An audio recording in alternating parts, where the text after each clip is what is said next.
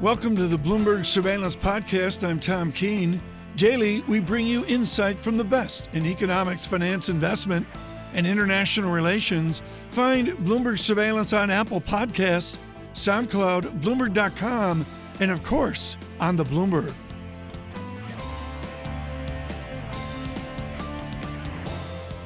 To get you set up for the market action this morning, here we go. Futures negative 142 on a down, negative 13 points on the S&P 500. It is risk off almost across the board. I talked about that bid going into the Japanese yen. We have a 107 handle on dollar yen. We dropped to 107 spot 64, down by one full percentage point almost. And to round things out in the treasury market for you, yields creeping high yesterday, this time yesterday, now lower by about three basis points to 2.83%. And for the VIX watchers out there, Tom Keene being one of them. We bleed higher, back to a 27 handle on the VIX. I'm really pleased to say that joining us now is Harm Bandholz, of course, the UniCredit chief US economist, on not just the year ahead, but on 2019 as well. Harm, do we need to start thinking about 2019 already?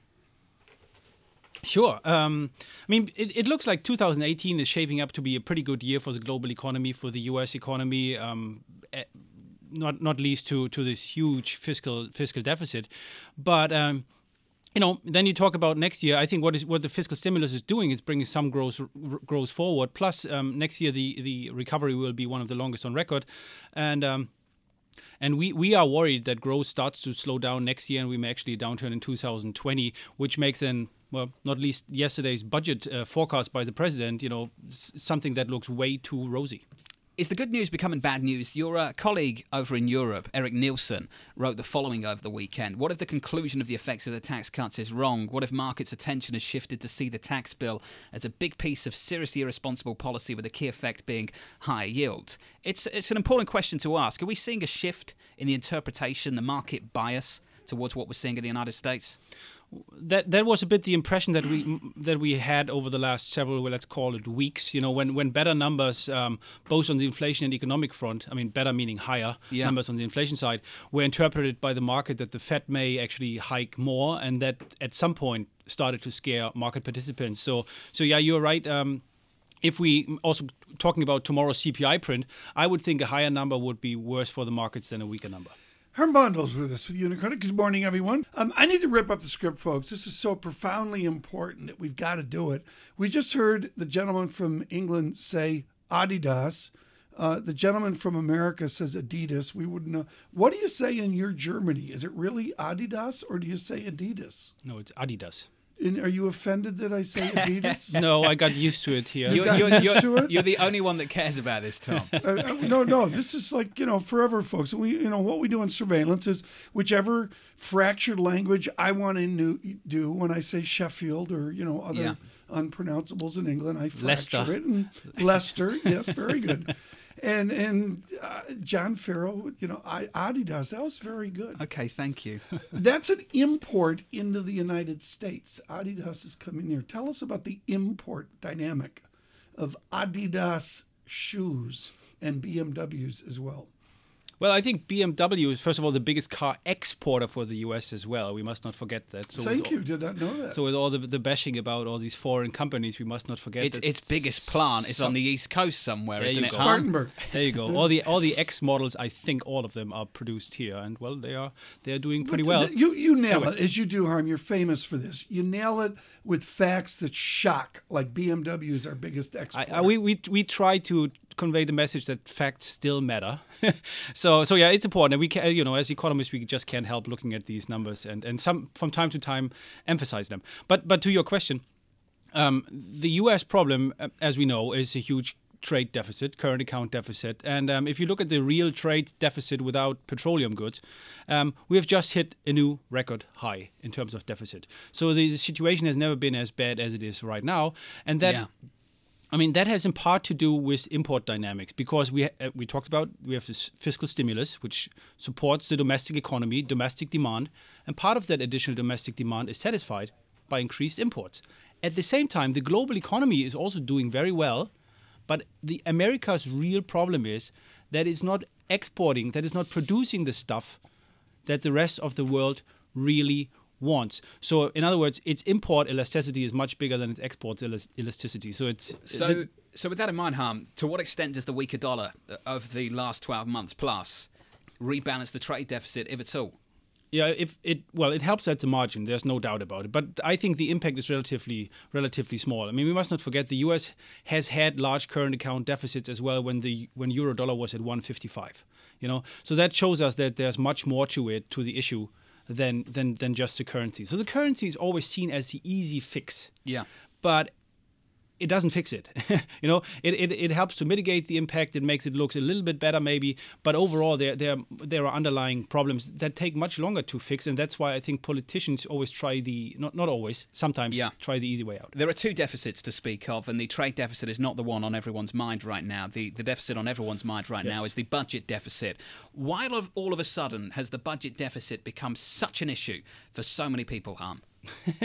uh, because uh, what we are seeing right now is, is I would say, is probably the, the most reckless uh, deficit that the U.S. economy really has has had. It's not the highest, but I mean there were peri- the periods where we had higher deficits, where we were also facing big crises. Right now, the unemployment rate is at four percent. We are yeah at or below full employment or very close to whatever. Um, and that is the time where you actually should start repay some of your debt right? And what the U.S. is doing right now, um, we are not only not repaying that, but we are blowing up the deficit. Yeah. And what makes things worse, if you, I mean, it is relatively easy to forecast demographics. That's one of the, the real easy long-term forecasts. And yeah. we know that demographics are against us, are against the deficit because the baby boomers are retiring. So if you look at the CBO's long-term forecast, it shows already without all this stimulus that we had, federal debt to GDP yeah. ratio almost doubling over the next 30 years. So this is the time to prepare for that but that is coming, but we are doing the opposite. Is it okay, John Ferro, if I do a chart out to Bloomberg Radio before anyone else sees it? I'm doing that right now. I don't know why you asked for I'm, my permission no, when, you know, when, you've basically done it already. It's because you say Adidas. Uh, you know, it's a real non-petroleum trade. Have I ever looked at a real non-petroleum trade deficit? No. Harm Bandholz, I'm sorry, it borders on a jump condition why is our real non petroleum trade deficit jumping to a worser statistic?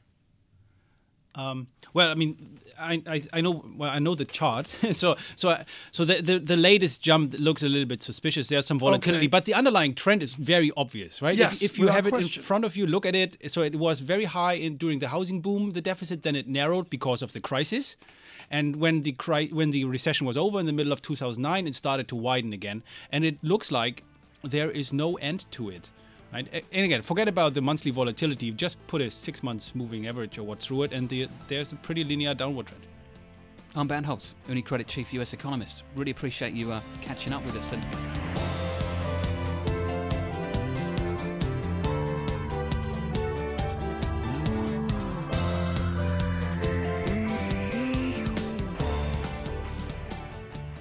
without question, the most important interview of the day. Stanley Collender has helped us so much untangling the fiscal dynamics of Washington and the nation. Right now, we get perspective. He out on Twitter at the Budget Guy. He writes for Forbes magazine, Qorvis Group as well.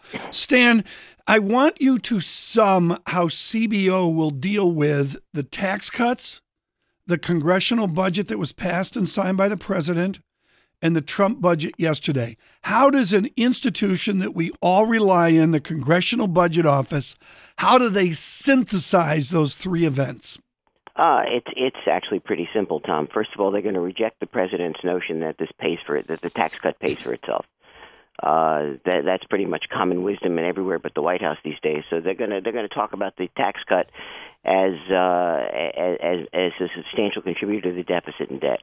Uh, second, they're going to add uh, four to six hundred billion dollars in in additional spending and in additional debt and deficit because of the spending bill that was uh, passed and agreed to last Friday.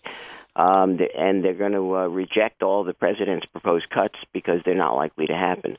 Uh, the, so, so what they're going to do is, well, the White House is saying the deficit will fall below a trillion dollars next year, CBO is probably going to get there to about 1.4 trillion and projected really? going up further. Oh yeah, There are now. This is really important, folks, because we're working with 1.1, 1.2. You're already out at 1.4. Do I understand that correctly? You understand that absolutely correctly, especially when you take the president's uh, overly optimistic economic forecast and substitute something that's more realistic.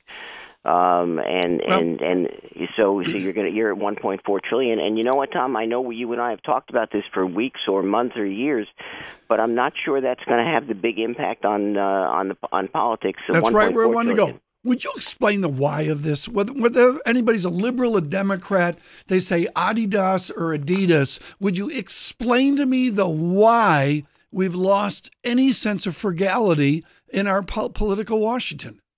Um, because he, this is a Nixon goes to China situation to a certain extent. You had Trump, who was promising the world to everybody that uh, I, I can, uh, you know, I, I, I can spend more, I can tax less, and I can balance the budget. Uh, saying now saying it doesn't make any difference, and besides, it's only temporary. Um, if the Democrats go after the deficit, to they they will end up maybe having to be responsible for it and being hoisted on their own petard. And then you've got groups like the Committee for a Responsible Federal Budget that have lost this debate and have no impact whatsoever.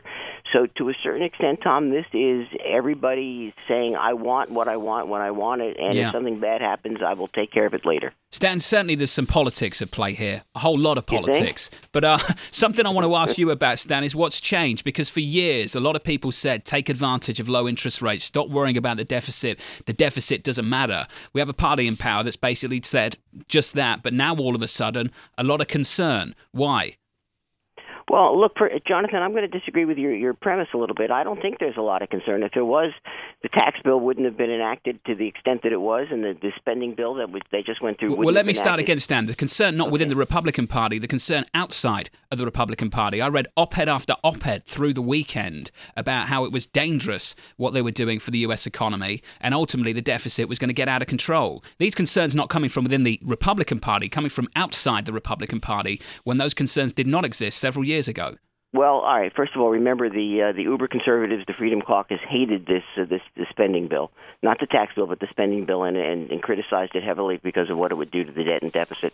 So there is some internal Republican dissension about this, but uh, to a certain extent, this is just pure politics. This is the party out of power criticizing the pow- party in power. Um, and I and I, I'm not sure that the, uh, the the the concern doesn't exist. It's just a little uh, taking a back seat. Trust me, when interest rates start to rise, the same people who aren't saying anything bad about the debt and deficit increases will be the ones pointing the finger at the politicians, saying you should have told us, you should have done something about Yeah. it, you should have prevented this. Well, Stan, help me take away the politics, drain the politics out of it. I don't want to politicize the deficit anymore.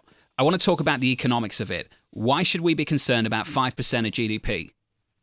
Um, well, first of all, it's coming. It's not just five percent of GDP. It's adding uh, all that additional fuel on top of, a, of an economy that's already pr- pretty much uh, heavily stoked.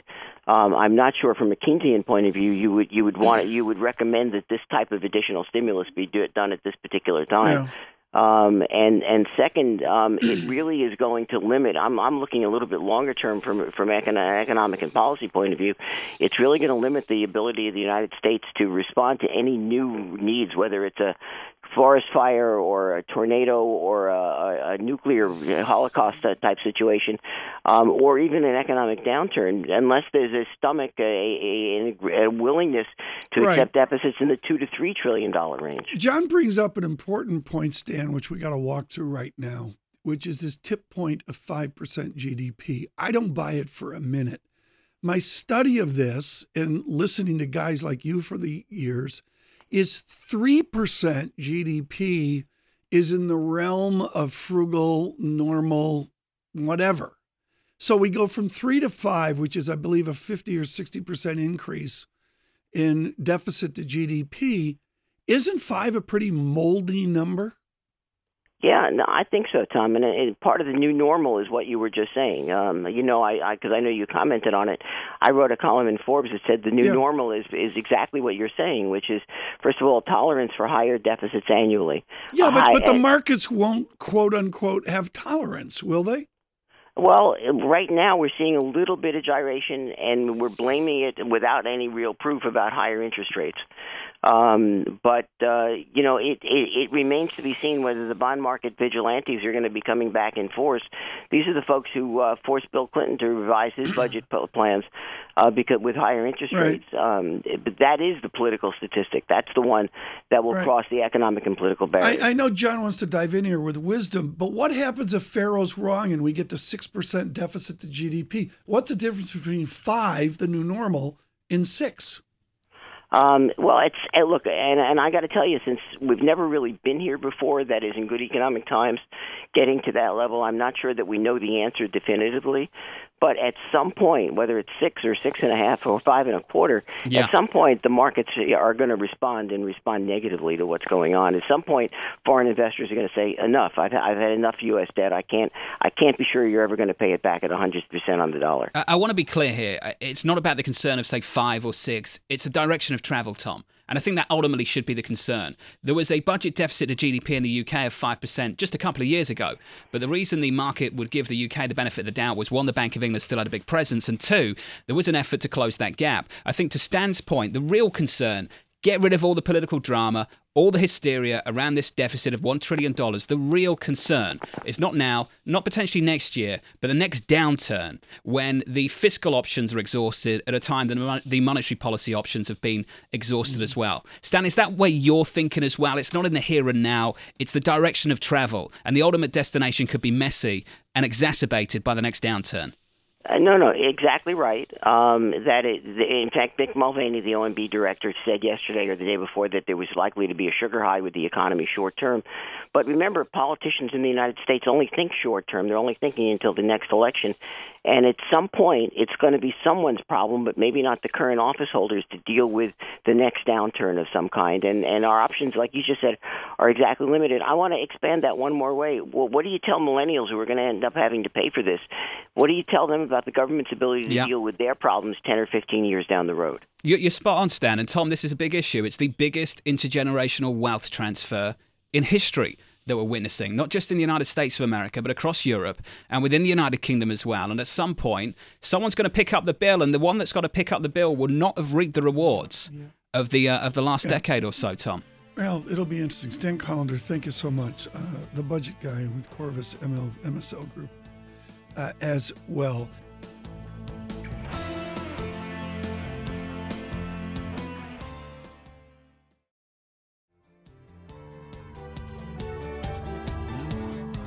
Abby Joseph Cohen of Goldman Sachs wants to speak about the deficit, a number of other things she sees in the greater American economy, but we must start with these markets. Abby Joseph Cohen is Goldman Sachs Advisory Director, Senior Investment Strategist. Abby, I want to get out the gossip out of the way. I have vetted this, and I know with your attachment to the Brookings Institution, you're familiar with Mr. Bernanke, and now Chair Yellen goes over there as well.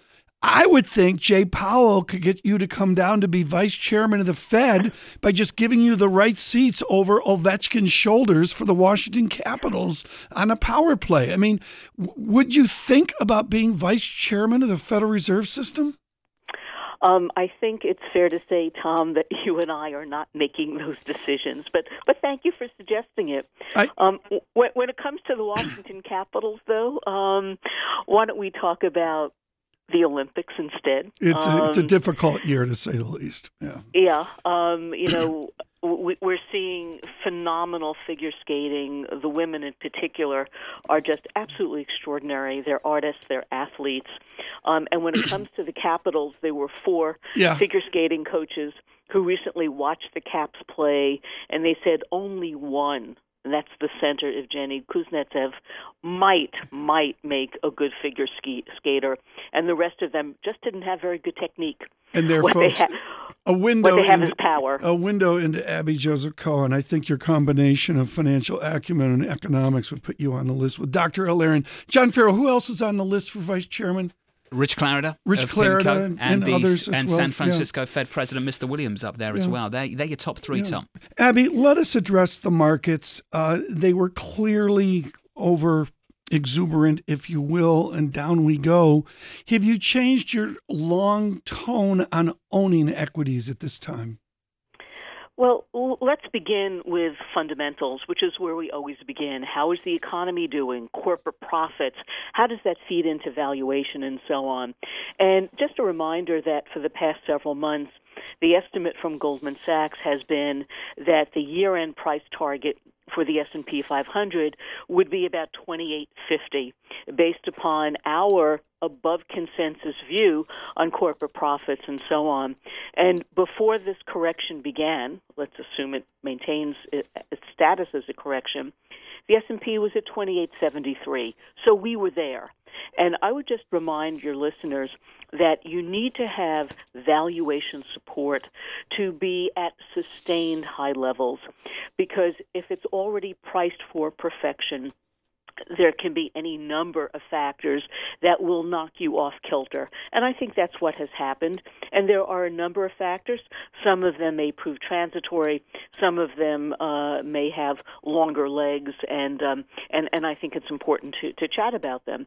So, for example, there were some people talking about the technical aspects of what happened over the last week or two. Yeah. Uh, the absence of share buybacks, for example, because corporations weren't able uh, to step in and buy back their shares um, be, because of legal restrictions where they were in reporting season. Uh, the role of ETFs, uh, the role of individual investors who may have panicked in uh, to the market at the end of 2017 and then got um, a, a little skittish. I prefer, as you well know, Tom, to look at the intermediate and longer term issues. Mm-hmm. And those, to me, uh, there are some concerns. Um, you know, when we get within this range of what we think fair value is, we really need to focus on what some of the uh, catalysts uh, might be, both positive and negative. And on the negative side, quite frankly, um, government policy coming out of Washington, to my eye, is not supportive of sustainable intermediate and long term uh, economic growth. Um, combination of changes in the tax policy, the new budget proposal, the infrastructure p- proposal, and recent changes in trade policy. Yeah. These are not beneficial, in my view, uh, for intermediate and long term growth. Jonathan here. Before we get into the long term fundamentals, I do want to ask you a question about investor psychology. Um, Mohamed El-Erian and others asking this question after the volatility of last week whether the conditioning of the last few years, buy the dip, buy the dip, get rewarded to buy the dip, has punctured dramatically and changed enough that we break out into a new regime where investors aren't conditioned, rewarded, just to buy the dip all the time. Has that shifted a little bit? I don't deal uh, directly with individual investors, so it would be, presumptuous of me uh, to to make a judgment. But I would basically say that beginning in the summer of 2009, what was priced into the stock market, if you reverse engineered the valuation yeah. models, was basically at least five years of recession. It what was based what was baked in was at least five years of ongoing annual 10% declines in S&P earnings. What's priced in at 2850, what's priced in at the prices we had a couple of weeks ago would be several years of ongoing profit growth and no recession. So when you have an environment in which what's priced in is really ugly, and what turns out to be is less ugly. Right.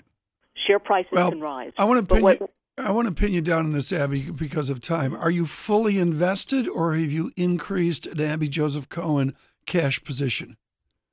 Um, I never discuss, if you will, my personal portfolio. If that's what you're asking, if you're asking the Goldman Sachs, the position, Goldman Sachs view, you know, your let position. Me, let me let me be very clear, and that is we remain concerned about fixed income. We think that bonds will be rising in yield, i.e., declining in price. And we see this not just in the United States, but around the world.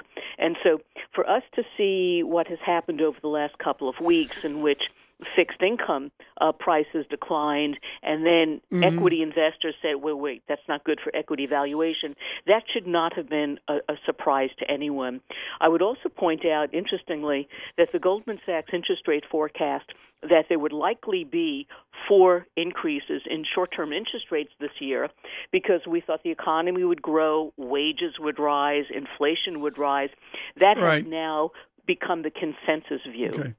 But when we get to our next section, we want to talk bigger and broader, but I've got to ask you about the sudden change in our fiscal policy. Our last guest called it a Nixon goes to China moment. Do you see the new fiscal legislation of this nation as a Nixon goes to China moment?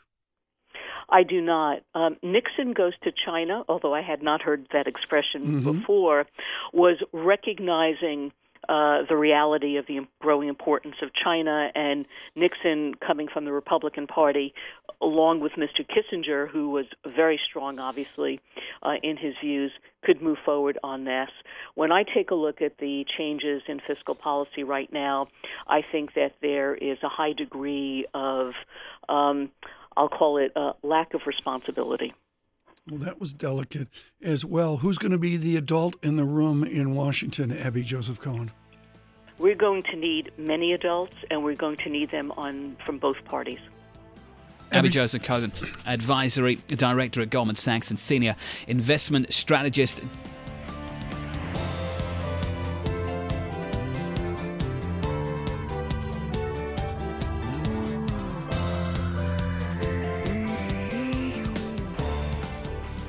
Right now, folks, and, and this is a great joy to bring in a book I'm reading cover to cover. I will not mince words. It is likely to be my book of the summer. It is The Threat Matrix. It is 650 pages.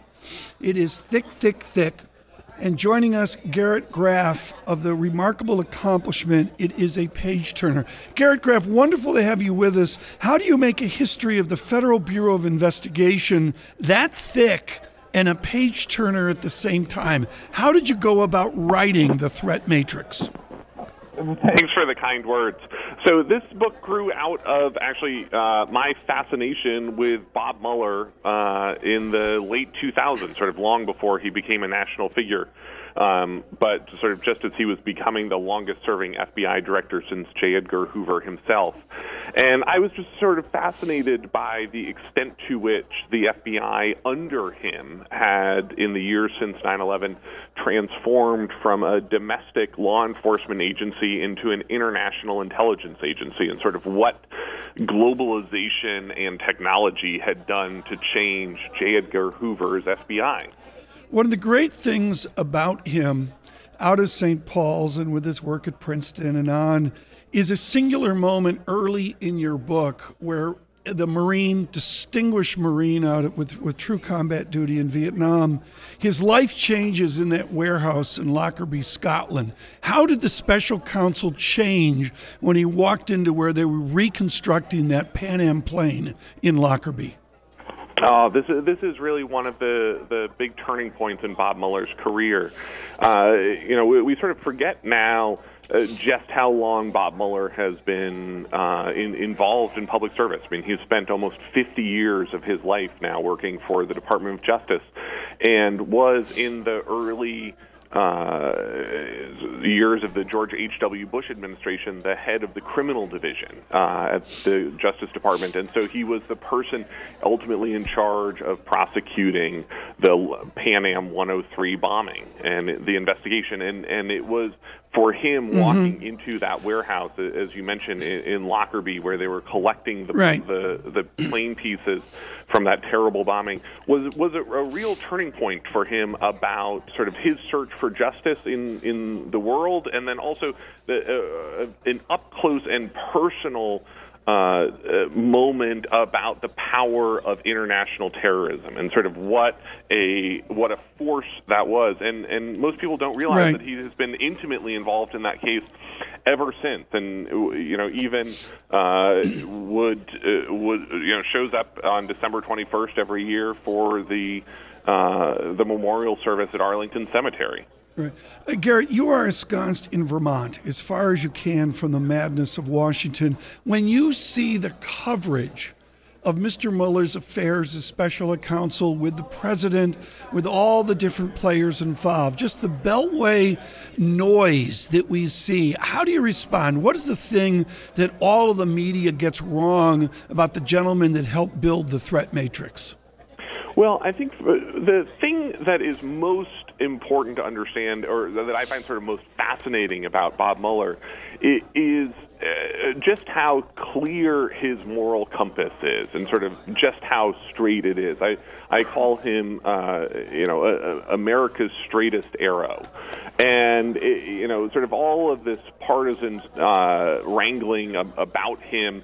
It, you know, he is in Washington about as apolitical a figure as there possibly could be. I mean, he was uh, he's held top jobs and been appointed to top jobs in all five of the last presidential administrations. Uh, Reagan, both Bushes, Clinton, and Obama and his most recent appointment, uh, a two year extension, uh, an unprecedented special act of Congress to extend him for two years as FBI director, passed the U.S. Senate 100 to 0. Garrett, can you speak about the FBI and its attacks uh, on cyber? Uh, cyber attacks and what the FBI is doing and what kind of constraints it works under. Yeah, it, it's a good question, and it's come up, uh, you know, obviously a lot in, in the context of special counsel. We're we're we're learning a lot more. Uh, uh, the, the general public is learning a lot more about surveillance law than I think any of us ever anticipated. The FBI is about ten years into taking cybercrime seriously. Um, it, the Secret Service was really the leader on cybercrime in the early years of the 2000s after uh, 9/11 uh, sent the FBI focused on terrorism, but the FBI is now very deeply engaged in, in cybercrime and uh, both on the nation state side. I mean, we've seen some fascinating prosecutions uh, against Iranian hackers, Chinese hackers, Russian hackers, um, and then also uh, some tremendous work by the FBI, the Secret Service, and, and actually HSI, the ICE Homeland Security Investigations Agency, uh, against sort of global cybercrime, which uh, you know for for a business audience is, is one of the fastest growing sectors in, in business. Unfortunately, I mean the uh, Justice Department just this week announced the takedown of a 500 million dollar cybercrime organization. Garrett, uh, your most recent book, I believe, Raven Rock. Uh, yep. Can you just describe for people the essence of that book and why it might be so compelling today? Yeah, this was a, a book uh, that came out last year, Raven Rock. Uh, the story of the U.S. government's secret plan to save itself while the rest of us die, that I had originally thought was going to be a, a, a real history book. And, and, it's the story of the U.S. government's doomsday plans during the Cold War, sort of all of the strange things mm-hmm. that would have happened during and after a nuclear attack, and the mountain bunkers and secret plans to suspend the Constitution and other strange plans that the government came up with. Uh, it, but uh, unfortunately, it has turned into a, a modern history, uh, you know, modern nonfiction as uh, we struggle with the North Korea threat and once again begin to uh, try to remember what we're supposed to do uh, in the event of an incoming nuclear attack. Um, the the modern yeah. version of the Bert the Turtle duck and cover drills from the 1950s and 1960s. Garrett, we hope to speak to you over the coming months and quarters as Mr. Mueller's in the news with this and that investigation. How did you respond when the president tried to parse the difference between the FBI agents and FBI leadership? That doesn't ring true through your book, does it? The FBI leadership is largely uh, agents. It's, it's people who have worked their way up through the ranks and came to the organization, uh, you know, with that same uh, dedication to public service and uh, the pursuit of justice. Uh, that that motivates the rank and file agents as well. Um, you know, I think sort of one of the the shames of the attack on Andy McCabe, the um, now uh, former deputy director. Right. Is, you know, Andy McCabe uh, was a career. Uh, nonpartisan public servant, uh, you know, someone who, who dedicated his life actually to uh, to all things of fighting Russian organized crime. Let's leave it there. Garrett Graff, hope to, uh, Garrett Graff, rather, hope to speak to you again. I can't say enough, folks, about the threat matrix, full disclosure, Bloomberg surveillance disclosure. It is a thick, thick, thick book, but boy, does it read like a wonderful page turner. Really can't say enough about it. I've put it out on Twitter a couple times here and will do so again. Garrett Graff with the threat matrix. Thanks for listening to the Bloomberg Surveillance Podcast. Subscribe and listen to interviews on Apple Podcasts, SoundCloud, or whichever podcast platform you prefer. I'm on Twitter at Tom Keene. Before the podcast, you can always catch us worldwide on Bloomberg Radio.